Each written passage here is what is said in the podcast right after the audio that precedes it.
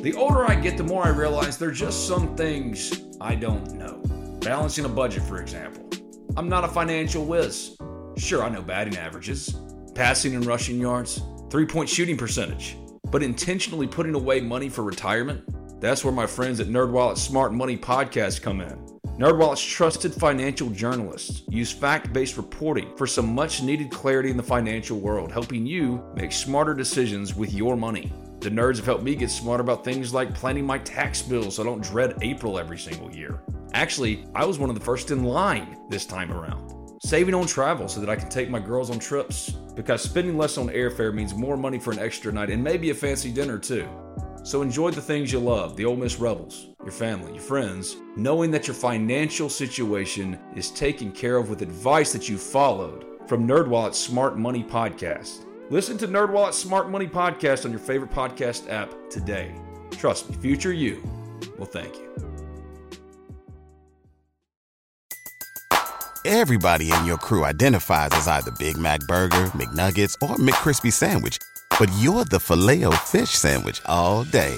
That crispy fish, that savory tartar sauce, that melty cheese, that pillowy bun. Yeah, you get it every time. And if you love the filet of fish, right now you can catch two of the classics you love for just $6. Limited time only. Price and participation may vary. Cannot be combined with any other offer. Single item at regular price. Ba da ba ba ba. You've walked this path many times before. It's a chance to think, especially about your future. How will you turn your retirement dreams into reality? Will you have enough gold for your golden years?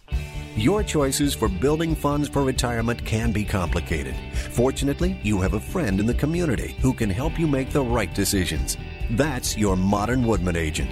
Your agent is a skilled professional who will listen to your needs and desires and then work with you to create a plan that uses the right financial products to achieve your retirement goals.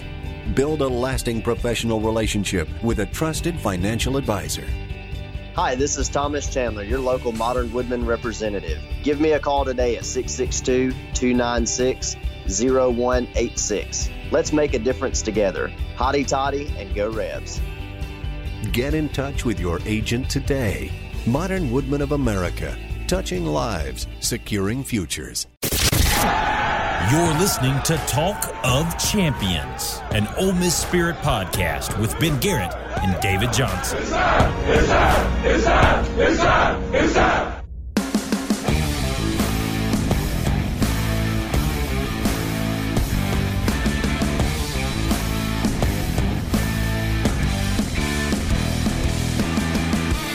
This is Talk of Champions. I'm Ben Garrett at Spirit Ben on Twitter. He's David Johnson at Rebels247. We both write for the Ole Miss Spirit, omspirit.com. It's an affiliate of 247 Sports.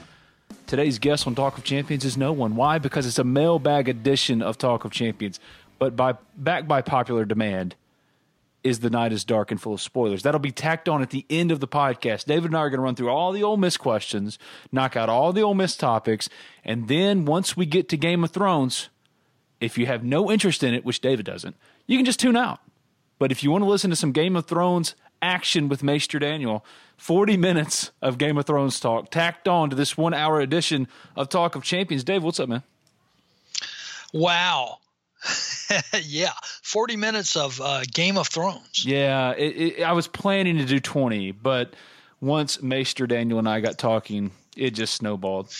I may get a wild hair and, and try to binge watch some Game of Thrones. I've got I've got a kid, a daughter who watches it.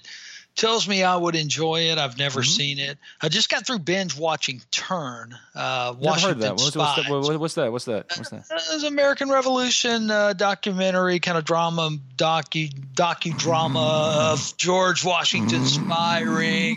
Are you snoring on me? Yeah. It's really good. Yeah, I, I really enjoyed it. Yeah really really enjoyed it. Anyway, let's proceed.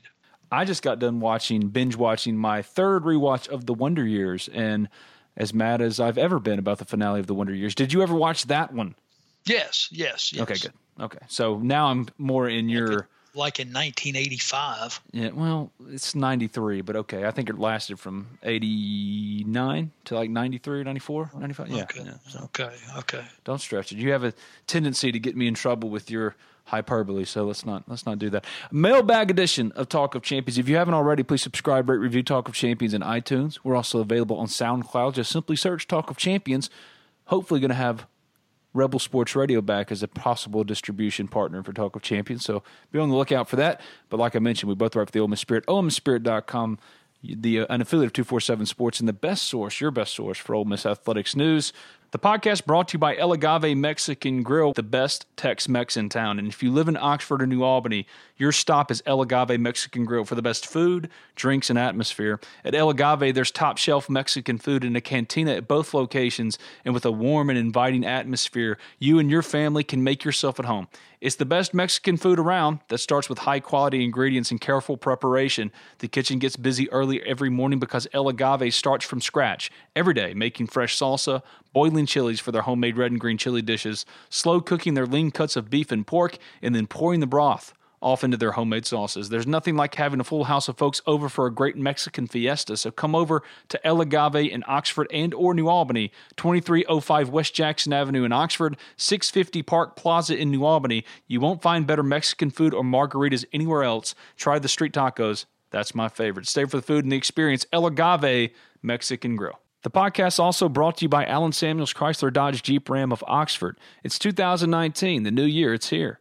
And what better way to start off the new year than with a new car, truck, or Jeep? They're loaded up with Jeep Wranglers, Grand Cherokees, and Cherokees all priced to move right now. So make sure you're taking advantage of this unique opportunity with Allen Samuels Chrysler Dodge Jeep Ram of Oxford. But simply buying a new car is not the only service that Allen Samuels Chrysler Dodge Jeep Ram provides. If you're having some car trouble, if you need some advice, go visit them. Brian, Mason, ask for them. Tell them Talk of Champions sent you, and they're going to make sure that you're taken care of, addressing each of your needs with the utmost respect care, and attention to detail. You can give them a call at 662 234 8000. That's 662 234 8000. Or stop by and see them in person at 2201 East University Avenue. That's just past Kroger. Allen Samuels, let's be friends. First question is appropriate. We're two weeks away, I think, from the signing day period of February. Is that where we're at? 13 days. 13 days. And the first question comes from Todd Dyson. The, the mail's here. You've got mail. Special mail for you. This is a letter to Hollywood saying, Keep it up. Movies are great. Do you think that the hashtag Mississippi made recruiting was a complete bust, considering the state was loaded for the 2019 class and Ole Miss basically whiffed on most of them?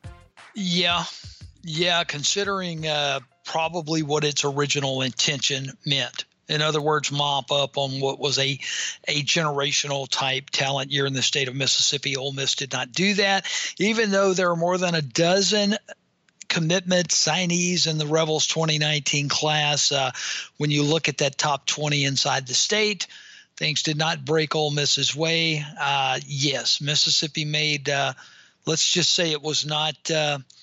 It did not fulfill its mission as the mantra of this 2019 recruiting cycle. Jim Shoot, do you think Jerrion Ealy signs with Ole Miss, and who else do you think signs with Ole Miss in February? Oh my goodness! Um, as far as Ealy goes, look, I, I don't know. And anybody that tells you right now they do know that he's going to sign with Ole Miss or he's going to sign with Clemson, they're hedging their bets. Um, but how many times do we have to say it doesn't matter? I, I, that's that's the deal right now. I, I mean, with Jerrion Ealy, look, it's going to be a big splash come February 6th, wherever he signs, whether it be Ole Miss, whether it be Clemson. Do not rule out Mississippi State either. Um, you know, I don't think he'd be wise to do that at this point. But if you're asking me if I know where he's going to sign, Jim, I don't know where he's going to sign. Um, I don't have a real good feel for it, to be honest with you. Maybe I'll have a better feel on Sunday when we talk to Jerrion if he's willing to talk to the media as he exits the inn at Ole Miss after his weekend official visit. But uh, at this point, to be quite honest with you, I mean, everybody's guessing right now. I'm not sure Jerrion Ealy knows where he's going to sign right now. Uh, so far be it from me to claim that I do. Uh, as far as anybody else in that class, uh, look, I think they're going to get Jonathan Mingo. I think he's going to stay in this class. I know there's some concern because his high school quarterback, 2020 Will Rogers, committed to Mississippi State earlier this week, uh, and and I think rightfully so. I understand they're very close to one another, and that's something that has to factor but I don't think that's going to be the overriding factor in the end. I think uh, Jonathan Mingo has a really, really good relationship with Jacob Peeler. I think Jacob Peeler and Rich Rodriguez are going to make Jonathan Mingo understand this weekend while he's in Oxford on his official visit that uh, he is going to be a very vital, critical, important part of this Ole Miss offense moving ahead. I think he stays in the class. Uh, Lakia Henry, I, the linebacker, JUCO linebacker out of Dodge City, Kansas, I still think Ole Miss has a really good shot shot with him. I talked to Lakia on Tuesday of this week, and uh, we got to just just kind of hamming it up a little bit, talking about his mom who lives out in Vidalia, Georgia. Game and, of Thrones, the Wonder Years. Uh, uh, no, we didn't talk about that. But but but listen, he did confide in me that mom probably like him closer to home. Closer to home is Oxford in comparison to Fayetteville, Arkansas, or Austin, Texas. So I think there's a chance there. Just a vibe here on John Rice Plumlee. Look, I think I think Ole Miss is in a good spot for him. I really and truly do. Uh, I think he's tailor made to be a future Rich Rodriguez offense quarterback. Um, you know, there are a lot of factors to consider there. He's he's he stayed true to his commitment to Georgia. He obviously likes Kirby Smart and likes what they're telling him, but he is taking visits. So, you know, those three guys I feel pretty good about. We talked about Ealy, Amante Spivey, the running back out of uh, Phenix City, Alabama. He'll be on campus this weekend as well. And I know we're getting into a recruiting pitch and more than answering Jim's question there, but uh, I like Ole Miss's chances on Spivey too. There's a reason he's coming to visit Ole Miss this weekend, so I think he's okay right there. Ladarius Cox, I don't feel real good about simply because I think Auburn wants him. Uh, he's a Mobile, Alabama kid, and I think he probably ends up at Auburn. But uh, nevertheless, I hope that answered your question, Jim. Joey Hawkins. Seems like Auburn is recruiting extremely well in Mississippi this year. Why such success from a school that's coach is on the hot seat? I can answer that one. Marcus Woodson, right? Yeah, I think that has a lot to do with it. Marcus Woodson, the former Ole Miss Rebel, has turned into an ace recruiter for the Auburn Tigers for a number not, of reasons. I'll say. Yeah, yeah, yeah there's okay. Uh, listen, and this isn't Marcus Woodson's first go around in recruiting the old stomping grounds of Mississippi. He did it for the Memphis Tigers too, so he had some connections when he went to that Auburn staff. He's using them well, very well plugged in down on the Mississippi Gulf Coast. So, uh, and and look, Auburn is Auburn. Uh, you know, they're a uh, traditional SEC power, and uh, you know they're doing well in the state of Mississippi, while Ole Miss has had its issues to deal with. We're playing the hits apparently on this mailbag edition of Talk of Champions. Bill Causey, you'll love this one. Just prepare yourself. You're going to love this. All Is right. anything happening with Chester Graves, the former commit and top JUCO prospect? He'd be a nice addition to the class. I feel like we get a Chester Graves question Oh. every time we've done a mailbag for the last two months. It's weekly and it pops up on the boards too. I mean, I, I'm not sure Ole Miss fans could pick Chester Graves out of a two-person lineup, but man, oh man, the questions that come in about him.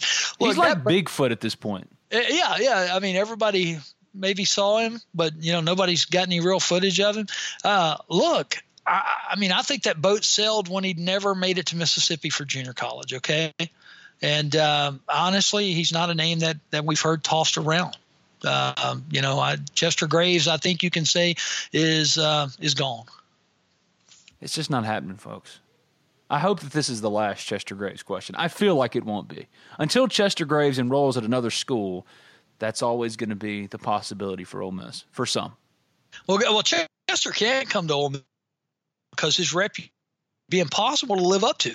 I mean, the guy would have to go out and, and be All American right off the bat uh, to live up to his recruiting reputation, without a doubt. Yeah. At this point, his recruiting reputation far exceeds any possible impact he could have at Ole Miss. There's nothing he could do to ever meet that expectation, right? Uh, I, I would have to agree. Chester Graves is gone. He's gone, man. He's gone. Chester's gone. Tyler Keith, we spoke of Bigfoot, or I did. Is Bigfoot real? If so, what is it? Uh, Are you going to answer any questions, or, or do I have to fill the Bigfoot questions too? Bigfoot is not real. He is not real. I, I don't think Bigfoot's real. No. Look, uh, man has pretty much been to the four corners of the earth, and nobody's brought back a a, Right. a Bigfoot um, body yet. Um, now, so, now UFOs are real. Well, yeah, there, there's no doubt about UFOs being real, and the, and mean, there is there is life outside of Earth. There's no way you can convince me that of the millions and millions of galaxies and universes out there that there's that we're the only life. Oh, I, I, agree with that as well. Yeah, yeah. I would like to meet them, but yeah. Now that we've got Bill Nye the Science Guy questions out of the way, let's let's move on. Well, Tyler Keith isn't done. What happened to Amelia Earhart? hey, that was on TV last night. Yeah, uh, she was uh, she was captured by a bunch of natives on the Marshall Islands. Wait, what? Yeah, yeah. Are, are you? Is this real? Yeah, it was part of what I saw last night. Yeah, it was all hypothetical, but I, uh, I, th- I thought that, that she and her navigator just the plane crash in the Pacific Ocean. Well, see, they found part, parts of the plane. Right. Yeah.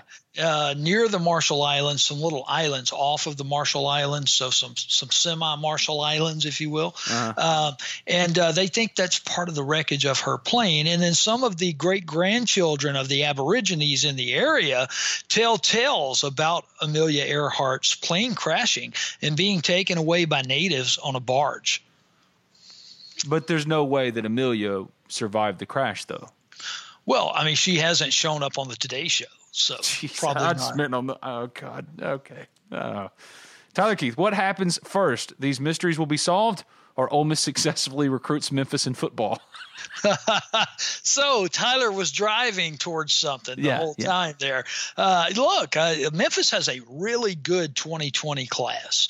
Um, I'm not saying Ole Miss is going to be uber successful inside the city of Memphis, but uh, there's plenty of opportunity for the Rebels to rectify things uh, in the greater Memphis area with this 2020 class. I mean, there are literally, I would say, 25 to 30 Power Five players in the greater Memphis area. Memphis, and let's just say, you know, you're encompassing DeSoto County, Mississippi, on out to Collierville and on northward there. But uh, they're players up there. They've got an opportunity to to do well up there in the 2020 cycle. Who is the new primary recruiter of Memphis? Is it Jon Sumrall now that Mo's gone? You know, really and truly, they're not doing area stuff so much. Uh, I think they're they're more weighing into personalities and which coach would match up better with which recruit and in which situation right there. So in the past, where uh, you know, and really it wasn't this way for the last. Uh, year or so of his tenure at Ole Miss, you know, where Maurice Harris took so much grief about Memphis, and I, I, I for one think uh, unjustifiably so. Uh, you know, it's more of a player who matches up better with him situation. So there's not going to be one guy that you're going to go, hey, you're in charge of Memphis. Let's see how we do there. Here's an Ole Miss basketball question. So, yes, I will finally be answering a question, David. Forrest Crumbie, do you think Kermit Davis should consider leaning on Luis Rodriguez and Zach Naylor for just a few more minutes to give depth? Naylor, no. But Luis Rodriguez, yes, that's actually going to happen. I sat down on Thursday with Kermit Davis. I've been working on this whole week a long form story in regards to Kermit Davis and the hiring process and all this stuff. Look for it on Monday. It took a lot of interviewing and a lot of digging.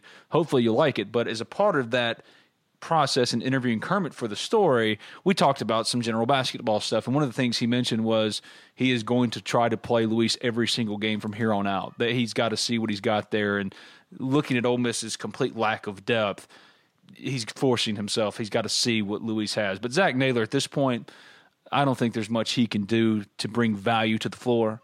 Uh, neither can Brian Halums. If anybody had a question about Brian Halums, I think that was answered against Alabama when he got some playing time, and you see what the problem is with Brian Halums. So those guys can't really offer you much of anything, but Luis Rodriguez can, especially as a uh, as a rebounder. That's one thing that Kermit Davis cited immediately when we talked about it on Thursday was his abilities as a rebounder to get tough rebounds. If you look at Ole Miss as an offensive rebounding team, they're one of the very worst in college basketball. Dominik Olejniczak leads the team with 23 offensive rebounds. Bruce, I think, has 20. And then Devontae Shuler is right there on their heels at 18. Actually, but I think a couple of weeks ago, Devontae led the team in offensive rebounds. So Dom and Bruce have gotten a little bit better, but not really. They're still a porous offensive rebounding team one of the worst in college basketball, and that hurts you. And that comes home to roost as it has the last couple of weeks, as Ole Miss and Devontae Shuler being hurt, all this thing. They're struggling a little bit. It feels like it's teetering a little bit. I'm sure there'll be questions about the season, but what that means is if you can get a valuable rebounder on the floor like Luis Rodriguez, or at least what you think can be a valuable rebounder, then you need to do that. And Kermit Davis is certainly going to try that moving forward, starting Saturday against Iowa State. Jack at Jack Hackett 10. How is Kentrell Lockett doing? Glad you asked. I actually visited with him on Sunday. Went and saw him in Olive Branch. He, his wife, and two children are living over there. He's working as a manager at Nukes. She is a lawyer, and they're living free and having a good time. I, am actually the godfather of his son Bo, who is a massive child already. Like he's going to be a first round NFL draft pick. It looked like if, if early indications of a six month old are anything right now, that kid is destined to be a monster of a defensive lineman. And his gift from me as his godfather for his christening was a custom made number 40 Ole Miss jersey with Lockett Jr. on the back. So Kentrell's doing great. And um, yeah, I'm, i will tell him that you asked, asked about him, Jack. I'll let him know. Cole Woods, would it be in Ole Miss's best interest to have Carl Gindel starting in center field and keep Olenek in right? I like the idea because Carl Gindel can provide something at the top of the lineup potentially that Ole Miss didn't really have last year. Though Grae fielded incompetently, he's not a traditional leadoff hitter. Um, Carl's got that speed, contact aspect to him, some good on base. But the one thing that Ole Miss will need to do is find ways to fit Tim Elko, Chase Cockrell, Michael Fitzsimmons into the lineup in some way. So if Chase Cockrell's DHing, Michael Fitzsimmons really can't play anywhere in the field, and Tim Elko can play some right. So it depends on who what you value more. If you value defense, then I think Carl playing center field makes a lot of sense. But if you value that offense, and Ole Miss had such a dynamic offense last year, Tim Elko might be able to bring you a little bit more pop, and you might want to put him in right field, especially if Ryan Olenek can handle center. So that'll be answered over the next couple of weeks. Preston Broom. Okay, here's one for you, David. Since you made the bold prediction that Ole Miss would be an NCAA tournament team, yeah. if you had a one thousand dollar, I'm sorry, if you had one thousand dollars to bet, which would you put your money on? Ole Miss making the NCAA tournament or the NIT? Yeah, I'm still sticking with the NCAA tournament thing, although I think it's going to be razor thin. Uh, and I wouldn't have said that a week ago, but in light of Devontae Shuler and, um, you know, the, the prognosis on him the rest of the year and what he can contribute to that lineup, uh, it's I, I think it's going to be close, Ben. I really and truly do on what they have to do to get into the NCAA's, and obviously Saturday morning's game with Iowa State. That's going to be a big uh, determining factor probably at the end of the line. So uh, I'm still going with the NCAA tournament. I think they get in razor thin margin. What happened Saturday? Boy, that's boy. that's what leads to my to my answer. What just make a prediction? What what happened Saturday? Uh, yeah, if they win I, Saturday, I would put that one thousand dollar bet on them making the NCAA tournament. Here's the problem. I'm actually yeah. writing a story about this, and you and I've talked about it. Ole Miss's strength of schedule is in the 240s, I think, right now, at least as we're recording. Back in 2013, they had 23 wins going to the SEC tournament, but their strength of schedule was in the 200s. They won 12 games in the SEC. They had to win that tournament to get in. Now, the selection committee said that even before the championship Sunday game in which they won over Florida, they were in. So they at least had to win three, 26 wins to get into the NCAA tournament. South Carolina in 2014 won 24 games, 12 games in the SEC, and went to the NIT. Why? Their strength of schedule was bad. So what happened Saturday? Why is Saturday important? Well, Ole Miss right now in the net rankings, which are vitally important at this point, dropped after the loss to Alabama from 24th to I think 38th or 32nd. I'm sorry, 32nd. Iowa State is 14th in the net rankings. Iowa State is a lock right now for the NCAA tournament. Out of league wins are few and far between from here on out. So you get that win, you provide yourself more leg room going forward to lose some games in the conference. Losing at Alabama is not all that bad. The way in which they lost was not good, but all can be forgiven and all can be rectified, and you continue to stay on your track if you beat Iowa State on Saturday. But if you don't, it becomes really, really tough for me to see with Devontae Shuler being hurt, Blake Hinson and KJ Buffen showing signs of kind of hitting that freshman wall, as well as no rotational depth to speak of to hang on. Not that they aren't capable, because they are, they've proven that much, but it's going to be hard. And that's why I would lean then if they lose on Saturday to putting that one thousand dollar bet on the NIT. Yeah, huge game Saturday. And look, I know it's like middle of the year. It's not a conference game, but it, it it's kind of a playoff game or possibly even a play in mm-hmm. game. Yeah, yeah, It is a big game, no doubt about it. You asked me how I thought it was going to go Saturday. I think it's a tough draw for Ole Miss. Uh, you know, they're going to need the crowd at the pavilion. They're going to need everything they've got if they're going to get past Iowa State on Saturday. Yeah, Jared Robinson wants to know what should Ole Miss fans expect to see from the Iowa State basketball team? What are their strengths, weaknesses? I was told by one person associated with Ole Miss basketball that this is the best offense Ole Miss will play all year. Now they are not athletically, they're not like athletically crazy like Alabama and LSU. They don't have the same kind of length of Alabama and LSU. However, offensively, they have two NBA potential guards, and they can really attack you with their front court. It's a really, really good offense. So that's what you can expect. You can expect one of the toughest tests Ole Miss has faced all year. And that's why at home, a non-league opportunity to build your resume, it's so important. And as you an Ole Miss fan can do your part by showing up and cheering your brains out. They need you to be there. I'm just telling you. It helps them. It, it really does. I, I think that the crowd at Alabama so much as Terence Davis talked about how they were built for the road and they like playing on the road, that crowd was really into the game. And I think as momentum started to kind of avalanche on Ole Miss, that played into it a little bit. I think it does play a tangible role in momentum and how teams perform. And, and I'm speaking of the crowd and how engaged they are. So if you can show up and pack the pavilion uh, for an important game on Saturday, you can have a real tangible effect on the game. I think. I, I really do think in basketball more than any other sport, crowd and involvement and engagement matters more than any other sport. Well, it's a big one. Uh, you know, you got home court advantage, you might as well use it because, like I said, you know, I know it's the middle of the year, not a conference game, but it in a lot of ways a play-in, playoff type game Saturday. J. Rob, are there any additional football staff hirings slash firings? Who does Ole Miss have coming in for the official visit weekend? And who does Ole Miss have a legit shot to land? Does Mingo stay? You've touched on Mingo. You've touched on the legit shots to stay. What about additional staff hirings and firings and the official visit weekend? Who all is coming in? Yeah, we've we've kind of talked about who's coming in. You got Mingo coming in, Lakia Henry's coming in, John Rice Plumlee's coming in, Jerrion Ealy will be here, Amante Spivey will be here, Ladarius Cox. Cox is a D tackle from Mobile. Also coming in, Patrick Lucas, who has already signed with Ole Miss, defensive tackle out of the state of Alabama, and Brandon Mack, the defensive end from the state of Alabama, who is committed to Ole Miss, that will sign with the Rebels on February 6th. That is your quote unquote big official visit weekend. Eight guys on campus unless they pull something on us sneak somebody in here on friday that we don't know about right now we're expecting eight prospects on campus. Um, and again, two of those guys already in the bag. So you got six guys who are kind of in play. Now, I know Mingo is committed to Ole Miss, but probably going to visit Georgia next weekend. And he just got back off an official from Mississippi State. So, for all practical purposes, we're going to say he's in play as well. So, six guys in play on campus, all of them set to arrive Friday evening. They'll start trickling in about 3 o'clock, and uh, they'll all leave at, at different hours Sunday morning. And of course, uh, Yancey Porter and I will be staked out in the what is supposed to be, I think, an 18 degree parking lot at the end of Ole Miss Sunday morning. But thankfully, I, I don't think anything wet or icy will be falling at that point. What about staff stuff?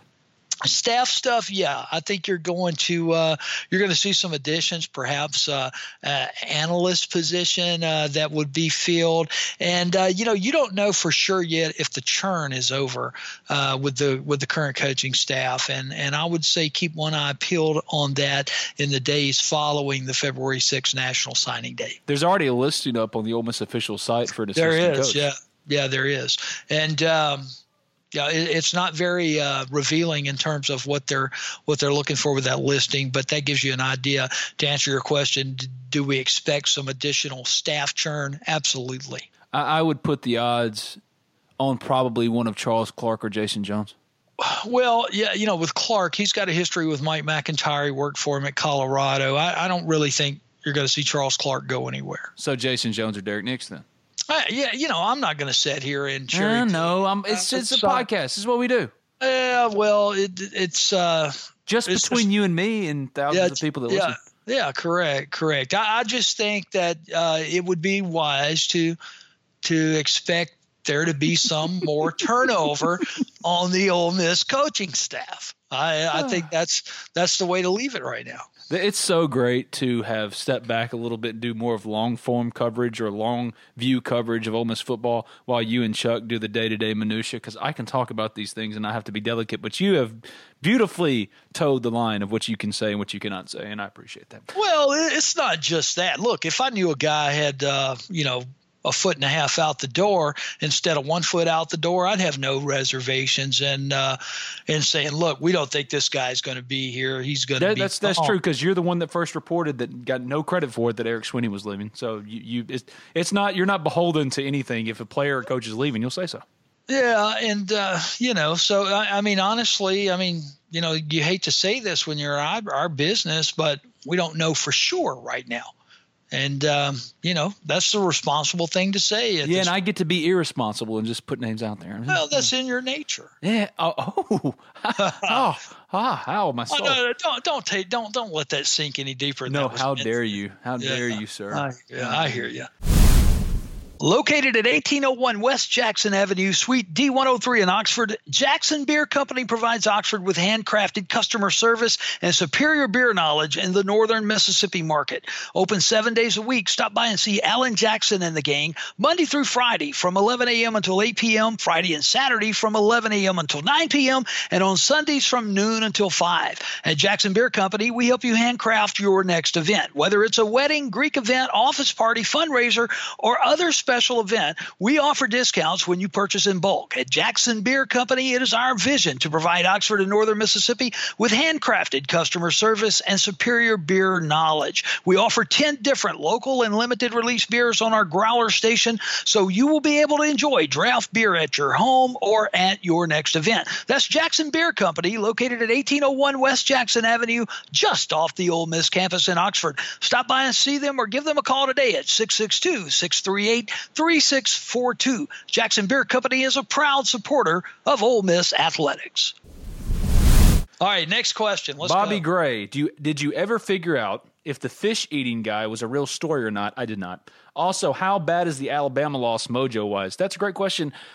We don't know yet. How do they play on Saturday? That's not a cop out either. If you look at the losses that they had, they always bounced back. When they lost so poorly to Cincinnati, that's when they went on their uh, what was it, 10 game winning streak. And then they lose to LSU. They bounce back and play so well against Arkansas, even with Devontae Shuler hobbled. So Alabama was ugly, no question about it. I don't think you can determine mojo and momentum until you see how they play on Saturday.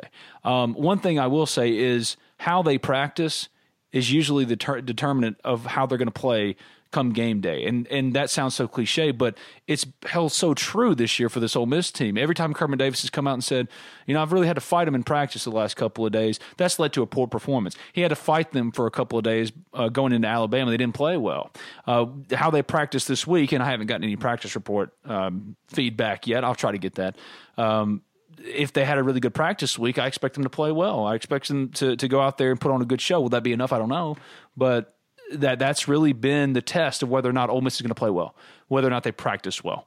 And they did not practice well leading up to Alabama. But this team has been resilient and it's bounced back. This is the first time where it's felt like it's kind of teetering towards danger, right?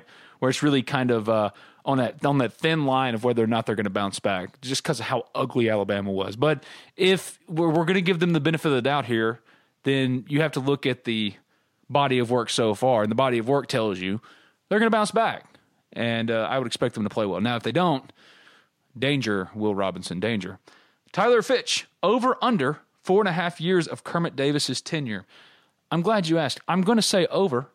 I'm not going to tell you why because I want you to read the story that will that will be posted by me on Monday. The story I mentioned earlier, leading up to the uh, hiring of Kermit Davis. It's a oral history of the Kermit Davis hiring process, the dates in which they interviewed people, and what all played into it from every single principal person involved. And the one of the quotes in there will answer your question better than I can answer it right now. What would you say? Over under? Over. Because I know what he told you. You cheater. You Over. cheater. Hayden Over. Tupman, what should fans expect from a Rich Rod led offense with Matt Corral at the helm? I think it's going to be fun. I'll be honest with you. I, I mean, you're talking about you know Rodriguez, who is obviously not afraid to use his. Matt Corral, who um, plays the quarterback position uh, like a freaking throwback middle linebacker. I- I mean, when you have Corral's temperament, mentality, toughness, grit, whatever you want to call it, coupled with a guy pulling the gears on this offense and Rodriguez, who's not afraid to let his quarterback stick it up in there and go get some yardage, man, I think it's going to be fun. I really and truly think it's going to be fun. You know, people people are, are talking about well, Rodriguez is in the spread, and uh, you know he likes to run the ball, so a lot of emphasis on the running back. But a lot of those yards in his offense is generated by the quarterback. So with Matt Corral in there, and we all got a little taste of Matt Corral in the Egg Bowl, right? Uh, you know, he's a, he's he's the kind of guy that he's going to get up in your face. He's going to get in your grill. Um, you know, he, he's playing with a chip on his shoulder. Uh, reminds me a little bit, you know, that some of you guys are old enough to, to remember of, you know, how John Fourcade played the quarterback position. I think he's a better quarterback than John Fourcade, better arm than John Fourcade, and that's saying a lot because John Fourcade was a pretty doggone good quarterback. But but that kind of grit, you know, that that kind of guy who'll go out there and uh, you know he'll wipe the blood from his nose and, and, and go up to the line of scrimmage and do it again. I mean, I, I think it's going to be exciting to watch. I really and truly do. You think it's fun when your quarterback sticks it up in there, huh? I think uh, I, I, I think it I think it makes for a spectacle. I'll say that much. And you're paying you're paying to be entertained when you buy that ticket. So uh, you know I, I think it's going to be the uh, the greatest show on grass uh, this fall in the SEC. I'm not talking about you know the most successful show. I'm not saying that. Don't don't uh, don't don't mix up my words there. But I'm saying there's never going to be a dull moment with Rich Rodriguez calling the plays and Matt Corral being the guy out there directing the offense. I love how you sidestep that from me. You're, you're a pro. Jamez, what Yeah. video games are you playing right now? Well, I am playing NBA 2K. I'm a two guard for the Oklahoma City Thunder, balling out right now, and I plan in free agency to sign with the Grizzlies and return the Grizzlies to glory and win a championship for what is my adopted hometown. Uh, but the other one I just started finally is Red Dead Redemption. I'm excited. It took forever to download all the data, but that's what I'm playing. You like video games? Uh, Spider Solitaire, man. No, you, you, you and I have talked about this. You like video games. I know. Listen, you do. I do. I do. I used to be in video games big time. I used to play NCAA football all the time until they outlawed it back in 2014. And uh, I, have still play actually, it. I still play it on my PS3. You can actually download current rosters for it. Really? Well, I've got a PlayStation and an Xbox. I'm looking around my office here. Uh, and uh, honestly, I haven't played in a long time, but I used to play. Uh, I, I used to love the Medal of Honor stuff, the, the, the World War II stuff. You know, man, that was that was a lot of fun. Uh, I played NCAA football. Occasionally, would play the Madden stuff. But you know what? I had a four-year-old about four years ago, and uh, that's right about the time that uh, I kind of edged away from uh, from doing the extracurricular gaming. Now, my son plays Xbox all the time. As a matter of fact, he was telling me the other day he's one of the top 3,000 players in the world on Madden, if that makes any sense, uh, per their rankings or whatever that. But that's supposed to be like really good. I'll take his word for it. Oh yeah, that's that's all I can do because that's all. I, I, hate. I'm, I'm over Madden. This was the last time I'll bad, buy Madden for years. I just I'm, I'm over all of it. What's your favorite game you ever played? Mine's The Last of Us. That's my favorite game ever. What's your favorite? game Oh, ever? Medal of Honor. I mean, I used to love to get into that series, the different uh, levels that they had, the different games that they had. Uh, yeah, I'm a history buff, and you know some of that stuff was so realistic. I guess. I mean, I, I don't have an experience to compare it to, like maybe some of our listeners do, but um, but an engaging video game, nevertheless. Yeah, that's uh, that's interesting, man. Because uh, like I said, I wasn't going to let you get away with not with dogging video games because I know you used to be. No, yeah, I used to, I used to, but I, I've got a four-year-old little girl now, so I'm, I, honestly, I'm playing with LOL dolls. Uh, you know what those are? I know. oh, I know all about LOL surprise dolls. LOL surprise dolls. They come in these big plastic eggs, right? And and you unwrap them, and you're buying it, and you don't even know what's in it. You don't have, you know, they're and they're literally play with it for 15 minutes. Uh, 15 minutes, and then but the next time you're you're you're, you're in the store, they've got to have another one. It's like crack Four, and you know, you know, some some of some of them pee on you. Did you realize that? Do you Look, know that? I, I've got two dolls that each my six year old and my two year old each have one baby alive, and oh whole- yeah, yeah, yeah. Got a baby alive. yeah. That that one, yeah, pees all over. That's the one where you you mix up the food right. and you feed it to them, and check this out. It comes out the other end. it, it, it really comes out the other end. I don't know what's happening to this country. Jared Joel, do you think Corral and Tisdale both stay for the next four years? No. No, I don't. I mean, I mean, Rare is the quarterback that can start as a freshman that's going to be around as a fifth year senior. Um, so to answer your question, no, I don't. And, and the whole deal with quarterbacks nowadays, look, man, if you roll into a place and you're not gonna gonna start, you're leaving. I mean, look at Justin Fields at Georgia, which sets off a chain reaction that Tate Martell leaves, and now he's at Miami.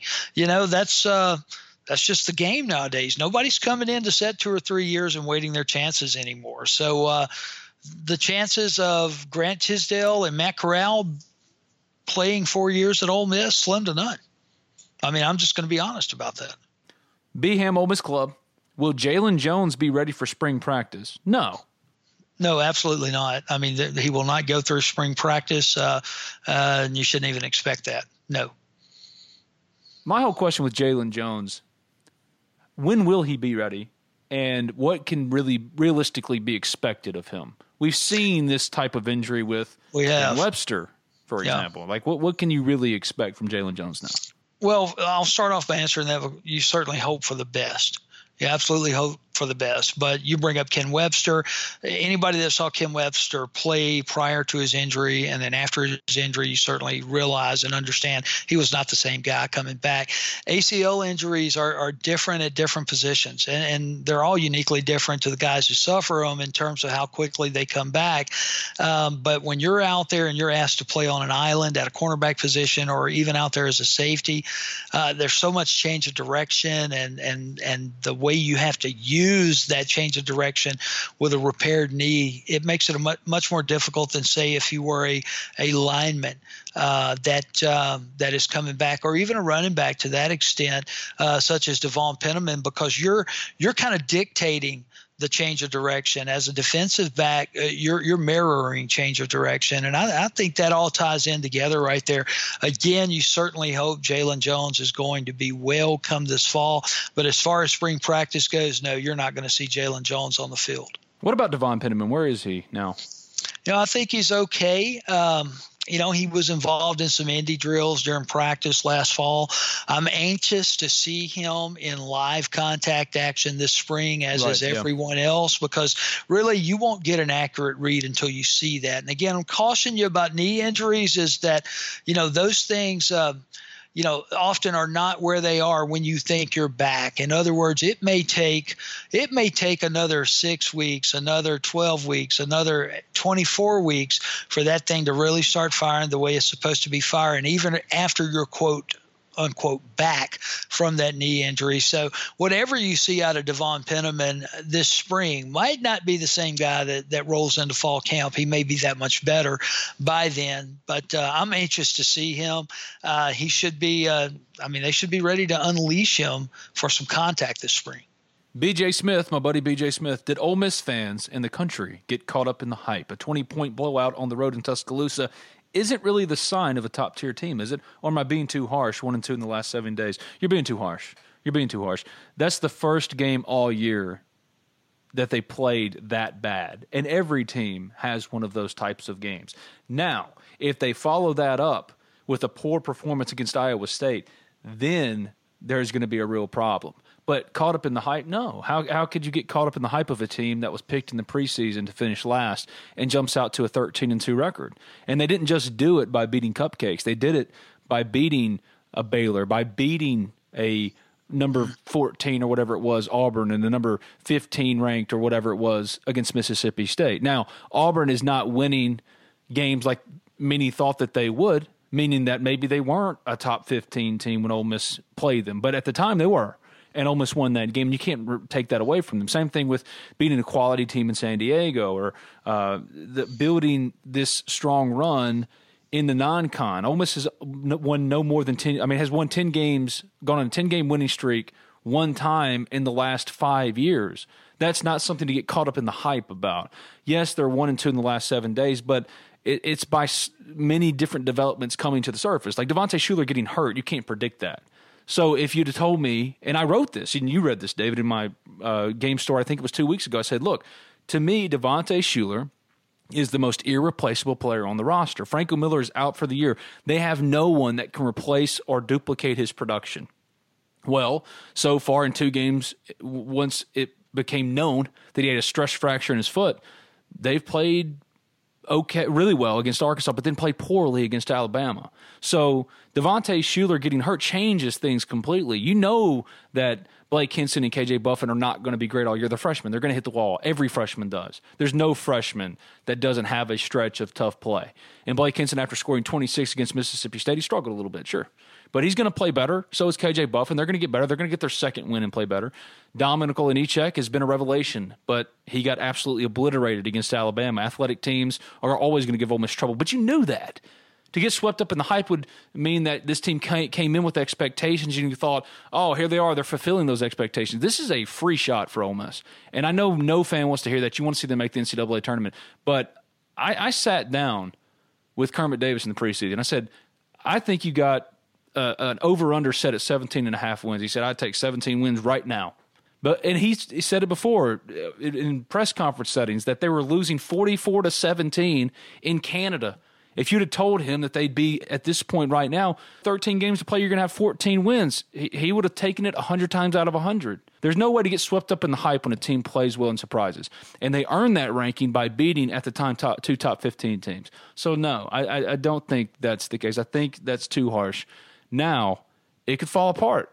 And they're, as I've mentioned a number of times now, teetering. This is probably the most they've teetered all year but give them the benefit of the doubt right now. If they struggle on Saturday, we'll have another conversation on Monday or Tuesday. But right now, no, I think I think that's too harsh. A lot of Game of Thrones questions for all of you that had Game of Thrones questions. Don't worry, we're getting to them. The night is dark and full of spoilers is coming up with Maester Daniel. It's 40 minutes of Game of Thrones. So once once once David and I finish up with all the Ole Miss mailbag questions, then we enter into the night is dark and full of spoilers. 40 minutes un- uninterrupted of Game of Thrones talk. So coming up in just a second. Jordan Bowers, any names popping up for graduate transfer quarterbacks Ole Miss might be in on? That is a uh, that is a very good question. Um, yeah, yeah. To be honest with you, now and and being in on is relatively speaking. Okay. Um, I don't know to the extent, and I, you know, if I don't know something, I'm going to tell you I don't know. I'm not going to make it up. Um, but um, yeah, uh, if you want to look at somebody right now that I think Ole Miss may have an eye peeled on, check out Braxton Burmeister. Uh, he's in the transfer portal from the University of Oregon. He's a San Diego, California native. Um, he is a dual threat guy, and he is leaving the Oregon Ducks. And uh, I know Rich Rodriguez is at very at the very least uh, interested and and to the extent of that interest, the depth of that interest, I don't know. But again, Braxton Burmeister, if you're looking for conspiracy theories involving quarterbacks in Ole Miss, check that name out, Braxton Burmeister. Forrest Crumby, if you had to keep a mustache or a goatee for a whole year, which would you choose? I'm going to take myself out of answering this question because I cannot grow competent facial hair. So you can. You've done it before. Mustache or goatee for a whole year. This is what I love doing. Okay, you know, so I, oftentimes I'm wearing a full beard. All right, so but but every now and then it just gets a little too long, a little unmanageable. I'm not the guy that's going to go, okay, I'm going to trim this thing down. I just take it all off.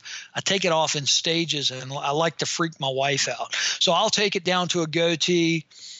What do you think, honey? No, that's horrible. No then one should like goatees. My dad, his goatees suck. Look, man, I'll shave it down to a 1970s like Starsky and Hutch mustache. Yeah. See, that has personality. Yeah, that sticks out. That's a ta- that's a talking and, point, right? And I like it, man. But my wife freaking hates me in a mustache, so it stays on about five minutes. I walk through the house, kind of antagonize her with it. Then I go back there and get the razor and then just cut it all off. If you're a uh, college uh, student know, listening to this You walk into the bar with a goatee, everyone's going to take you serious as a doucher. Okay? But if you Yeah, walk no. into the bar with a handlebar mustache, girls are going to first think, "Oh, this is a guy who's funny. He you know, he doesn't take himself too seriously." You can play it off. People people respond to that. They laugh, but they're laughing with you, not at you. If you have a handlebar uh, handlebar mustache because no one's going to take you seriously. If you're wearing a uh-huh. goatee, they can't distinguish you from the next goatee walking doucher. Not to say everyone that wears a goatee is a doucher, but I'm just saying if I'm going to do facial hair, I can't. I'm the biggest doucher out there. I have no ability to grow uh, facial I, hair. I, I could never be friends with a guy that had a handlebar mustache. It'd be hilarious. I, I just I, I don't I don't know about that. Well, the. Starsky and Hutch Oh, mustache is like a Starsky porn and stash. Hutch, Yeah, you walk into the bar with that, and they're probably thinking you've got a white cargo van outside with you know some chains in the back. Or Yeah, something. you got the furry carpet. I'm just saying. Yeah, yeah, but mm-hmm. when I when I shave my beard, man, I I, I do I, I look like I'm ten years younger, but at the same time, I look like I'm ten pounds heavier. so you know, it's a, it's a no win situation, and the whole goatee thing for me, everything around my mouth now grows in white. So uh, Only a few people can truly pull off a goatee. My dad pulls off a goatee, but I think when you're older, you can pull it off better. You get that little bit of white in your goatee. I don't know. There's something wiser about that to me. Yeah, if a college like student's it, got a goatee, uh, just I'm not for it. I, I can't. I can't do it. uh, it's May- Maynard Maynard Krebs, Maynard Krebs or whatever his name was, Dobie Gillis. I don't know. Porn stash time- Ron Jeremy. Remember this breaking news. Breaking news. David Johnson likes to wear his mustache like Ron Jeremy. There you only go. for only for five minutes though, and then it has to has to go off at that time. Let's move on. I love that your wife hates you in a mustache. That makes me. Hates hates me in a mustache, man. I freak her out when I'm in a mustache, and I actually like it. So uh, anyway, uh, let's No, move. Yes, moving on. Diddy Smith. Why do head coaches in basketball wait till two minutes before tip tip off to make their appearance? I've always wondered. I, I didn't know they did that. Did you? Uh, did they do that? I I've never noticed that. I neither. Um, why do basketball coaches feel the need to wear coat and tie? I asked that exact same question over the weekend. I swear to God, I did. I don't did you get, get an answer? I don't- I don't- I don't understand it. I don't get why they wear coats and ties. If you're and they all end up sweating through their dress shirt, and there's nothing worse. Like when you're in Sunday school or a wedding, and you're maybe it's an outdoor wedding in June, and you're in your suit and you're just sweating profusely, right? And it becomes this see-through shirt. And let's be honest, nobody wants to see Ben Garrett in a see-through shirt. It's the worst. So and you're always going to sweat profusely coaching as a basketball coach. Why would you wear that? There's this great picture of Kermit Davis after they beat Auburn, and he's got his hands in the air, just celebrating with the fans. But the sides of his, to the sides of him were just covered in sweat. Uh, It, it- it- come on, why, why do you do this? Why can't they just wear polos? I mean, football coaches just wear polos. Yeah, I, I, you know, back in the in the day though, uh, but I But think about this real quick. If a football coach walked out in a full suit and tie, everyone would go, "What is he doing?" Well, well, they used to. I mean, John Vaught coached. Yeah, Bear. Bryant did. Yeah, Yeah, I mean that Tom Landry did. That was the thing, man. Uh, but uh, I, I just I've never I've never understood that. Even at the high school level, you go and cover some of these high school basketball games like I did for years and years, and you know you walk in there and I mean, you know the coach who's who's who's making at the time was probably making 35k a year coaching you know, high school basketball's got a thousand dollar suit on. I just, I, and if I had a thousand dollar suit on a thirty five thousand dollar salary, I damn sure wouldn't wear it in a situation where I may blow out my pants or something. You know, I, I I just, I've never understood it. I don't either, and that's why, like, I Bob Knight. No one likes Bob Knight really personally, but he had it right. He had the He sweater. did, He had the yeah. vest. And Bob Yeah. Huggins. Bob Huggins doesn't wear a suit. Bob That's Huggins right. wears a vest. That's right, man. And, and then you know we can even get deeper is why do uh, baseball coaches wear uniforms? Now that is a can of worms that if you open with me, I won't stop.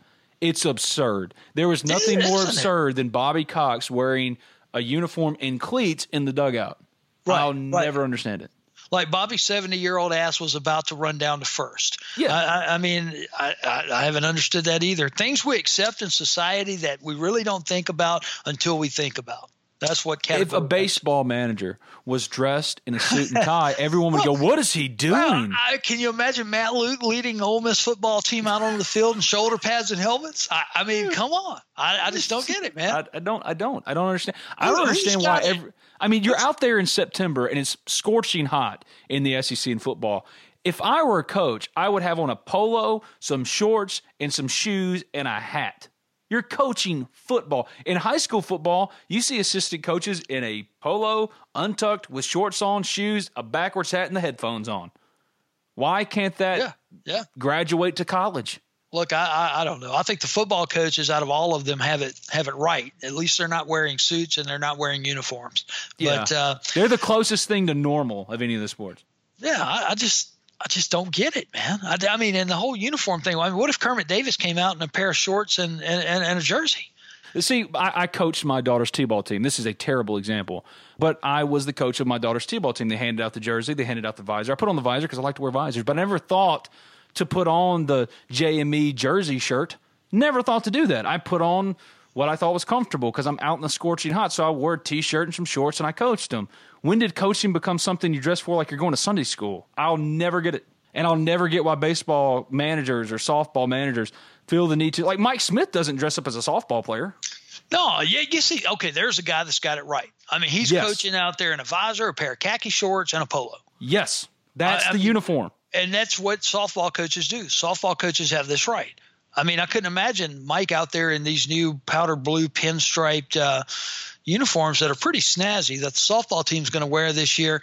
Uh, no, I mean, no. so I, I, I, don't know, man. I, I we've question, gone down the rabbit hole. I'm sorry. We, we're we're in the we're in the hole. We're in the hole. We need to get out. Who doesn't want a friendly neighborhood pharmacy? Fortunately for my Oxford people out there, or even those who live in surrounding towns and counties like me, Cheney's Pharmacy is just that.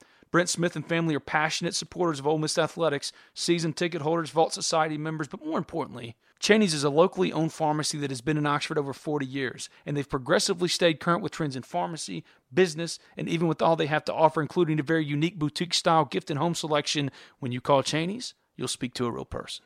Look, man, there's nothing that other places offer that Cheney's doesn't offer or hasn't been offering and delivering to you with a local flair for some 40 years. Cheney's Pharmacy provides the best customer service out there.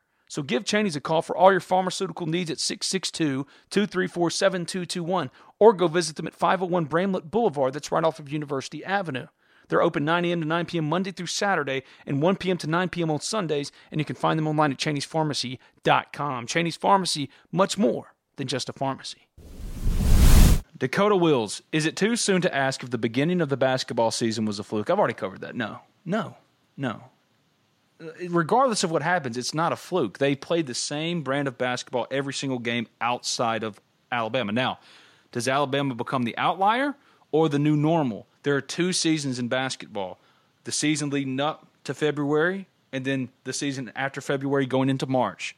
And what happens on the injury front, what happens rotationally, all kinds of different things play in. It's not a fluke how well they played in all the games they won in November, December, and January. You can't discount that. They won those games by playing the same brand of basketball. They are showing their warts because A, their point guard, who they couldn't lose, is hurt. Franco Miller, his backup, is out for the year. Uh, Blake Hinson and KJ Buffen are two freshmen who were going to hit the wall. Every freshman in college basketball hits it in some form or fashion every single year every single team. This was going to happen, but they lost one game poorly. It's not like every team out there outside of the Dukes of the world play flawless basketball every I mean this is basketball. You get blown out sometimes. That's just what happens. So the idea that now that they've lost to Alabama, it's a fluke. I mean, get out of here with that. No, offense to you, Dakota Wills. I I don't mean to disrespect you in that way. I'm just saying like that's that's that's silly to me. That doesn't make any sense at all. Like you're you're completely uh, discrediting the work they put into this point by saying it's potentially a fluke. No, no, there are two seasons of basketball, and so much goes into this as far as injuries and everything. Especially when you got a team like Ole Miss that could not afford an injury to one of its big three guards. Could not do it. Couldn't survive it.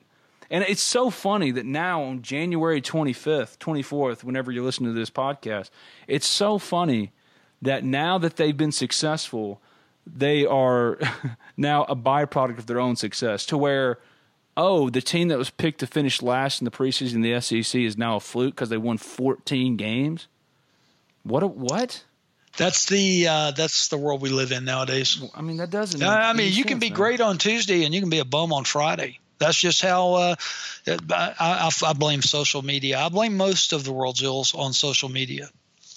Oh, you're not going to get any argument from me on that at all. There's, there's just we, we we live now in a world full of critics with no accountability.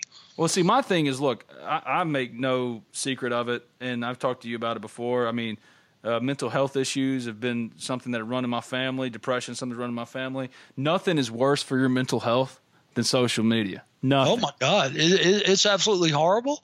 Um, you know, and, and, and it's removed, uh, and you see it in all walks of life, whether it be politics or sports or, or, or whatever. I mean, man, if there's a, a, a Twitter world for, uh, you know, to be weighed in on on a subject, I mean, I mean, you're going to get looted, you're going to get routed, you're going to get scalped. Um, and it's and it's all coming from anonymous sources and people get caught up in this social media stuff and it's like their real world and uh, i mean look look at this man like there was this girl she called herself the bikini hiker and her whole deal was she'd go in a bikini and hike these mountains or whatever and be oh, I saw that hanging yeah. on the side of the mountain well she died she died she fell and all in the service of what likes that's that's that's that's, that's what I don't get. I, what what are we doing? And one thing that is really baffling to me is it's really it's one of my favorite jokes I've heard recently. It's from Norm Macdonald. He was on the last show that David Letterman ever did, and he did stand up, and he mentioned that like back in the day, in the old old days, like the Depression, whatever. Your grandparents would have like one picture, right? They had that one framed photo of them back then to where you go, that's my grandfather or my grandmother, my grandfather. That was them. That's who they are. So you want to see my grandfather? Well, here he is. Think about what my kids are going to say. My kids' oh. kids are going to say, "Oh, here's every picture of my grandfather and everything he did at every second of the day for his entire life." Yeah, yeah. It's I mean, you're bizarre. leaving it behind. I'm just thankful that we didn't have some of the social media devices and mechanisms that we have in this world today when I was a teenager. I'll just tell you that right now. We're off topic. I'm sorry, but that's it. We don't have any more questions. So well, good. We finished off that with a psychobabble uh, attempt uh, at answering and solving the world's issues. And, and, and look, that, that's what we do on Talk of Champions. We solve issues. We talk like champions. Yeah, we solve the world's problems. is what we do. You know who solves the problems of Westeros, Maester Daniel. And that's why it's time to move on from this nonsense and go into what matters the most the return of Game of Thrones with The Night is Dark and Full of Spoilers. Before we yeah. get to Maester Daniels, and, and if you've come listening for Ole Miss stuff, it's over. You don't have to listen anymore. I, I don't even know what that is, but. Yeah. Uh, pardon me, fair sir, I'm pulling the rip cord right yeah, now. He's out. David is out. So you don't have to listen anymore if you're an Ole Miss person and just listening to Ole Miss stuff and answering questions. If you're a Game of Thrones person, though, Back by popular demand, it's the night is dark and full of spoilers. But first, David, thank you, man. We'll talk later. I guess actually next week. Yeah, I'm going to seek counseling now. It's the night is dark and full of spoilers with Maester Daniel. This is Talk of Champions. I believe you might be missing the greater point of the show, Paladin Butters. Yeah, I know. Winter is coming and there's dragons and zombies on the way. I'm pretty excited for that. Broadcasting from the bowels of the Red Keep, a king's road away from a fallen Winterfell and their wintry exile of Castle Black. You're listening to The Night is Dark and Full of Spoilers with Maester Daniel and Ben of House Garrett, Lord of Oxford and Warden of North Mississippi, and other things that sound cool and stuff. For the night is dark and full of spoilers. It's it's full of spoilers and stuff. The night is dark and full of spoilers keep watching that show, and I'm still waiting for the darn dragons to show up and, and kick everyone's butts. As promised, this is The Night is Dark and full of spoilers. I'm Lord Garrett of Oxford, whatever I called myself. I don't remember. He's Maester Daniel. He's got all the information. Hey, man. How are you?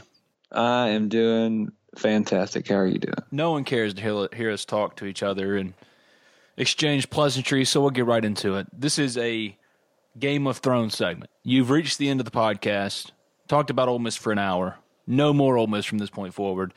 There has been a calling for The Night is Dark and Full of Spoilers because Game of Thrones returns in April, and we haven't done one of these in a long, long time. It became a regular podcast segment on the old podcast, on this podcast, but Game of Thrones has been gone for a while, over a year at this point. It's coming back. Before we get to the questions, this is a mailbag edition of Talk of Champions, so by extension, a mailbag edition of The Night is Dark and Full of Spoilers. But it's been a while. Catch us up. For those who maybe haven't done the rewatch yet, wh- where do you see the chess pieces right now? Where is everything lined up as far as the end game? Well, I mean, immediately, like we talked about last time, with the wall falling finally after a whole millennia of standing, it's gonna be uh, it's gonna be at Winterfell where it all started. The very first time we ever saw these characters, and the very first time that Jon Snow and the Stark children finally get their reunion plus a Targaryen to boot. So that's where it's going to immediately fall is right there at the very beginning, right where we right where we started the first season. And of course, I think they'll intersperse it with King's Landing because you can't forget about Cersei and the threat in the south, but you can't you can't tease your audience for for two years and not deliver the goods. I mean, after you delay, delay, delay, you even delay, you know, having uh, the announcement of when the last season was going to be. You can't. You got to start the whole year off with a bang, especially because you're ending a story that really ends the story. I think for the book readers too. I think there's a large anticipation for the guys who have been following this series to get some closure with these characters because George is never going to finish those books. I mean, we can probably just go ahead and write that off at this point. Uh, but I think that those expectations are going to weigh on the two the two screenwriters, and I think that they're going to have to immediately give us the payoff that they've been working towards, and they did that some last year to mixed results, especially critically about people the way pacing went but I don't think pacing is going to be an issue anymore. This is what we've been working towards for all these years now. Okay. There are questions to come, and I'll get to them, but we haven't talked about the teaser trailer and then the full on trailer that have followed. And one thing that's abundantly clear to me, and you can correct me if I'm wrong here, but it's obvious at least that they're teasing what is going to be tension between Sansa and Jon and Daenerys Targaryen. That's going to happen. My question is you're going to have this whole redemptive arc for Sansa and put her in this position of power only to make her a pseudo villain in the path of a Jon Snow to the Iron Throne. I hope that's not the case, but do you get the same vibe? Yeah, I do. Absolutely. I think you're correct. I think that the same way that we talked about Arya and Sansa, that tension that tried they tried to build leading up to Littlefinger's death. Um, it just is trite, really. It's so lazy.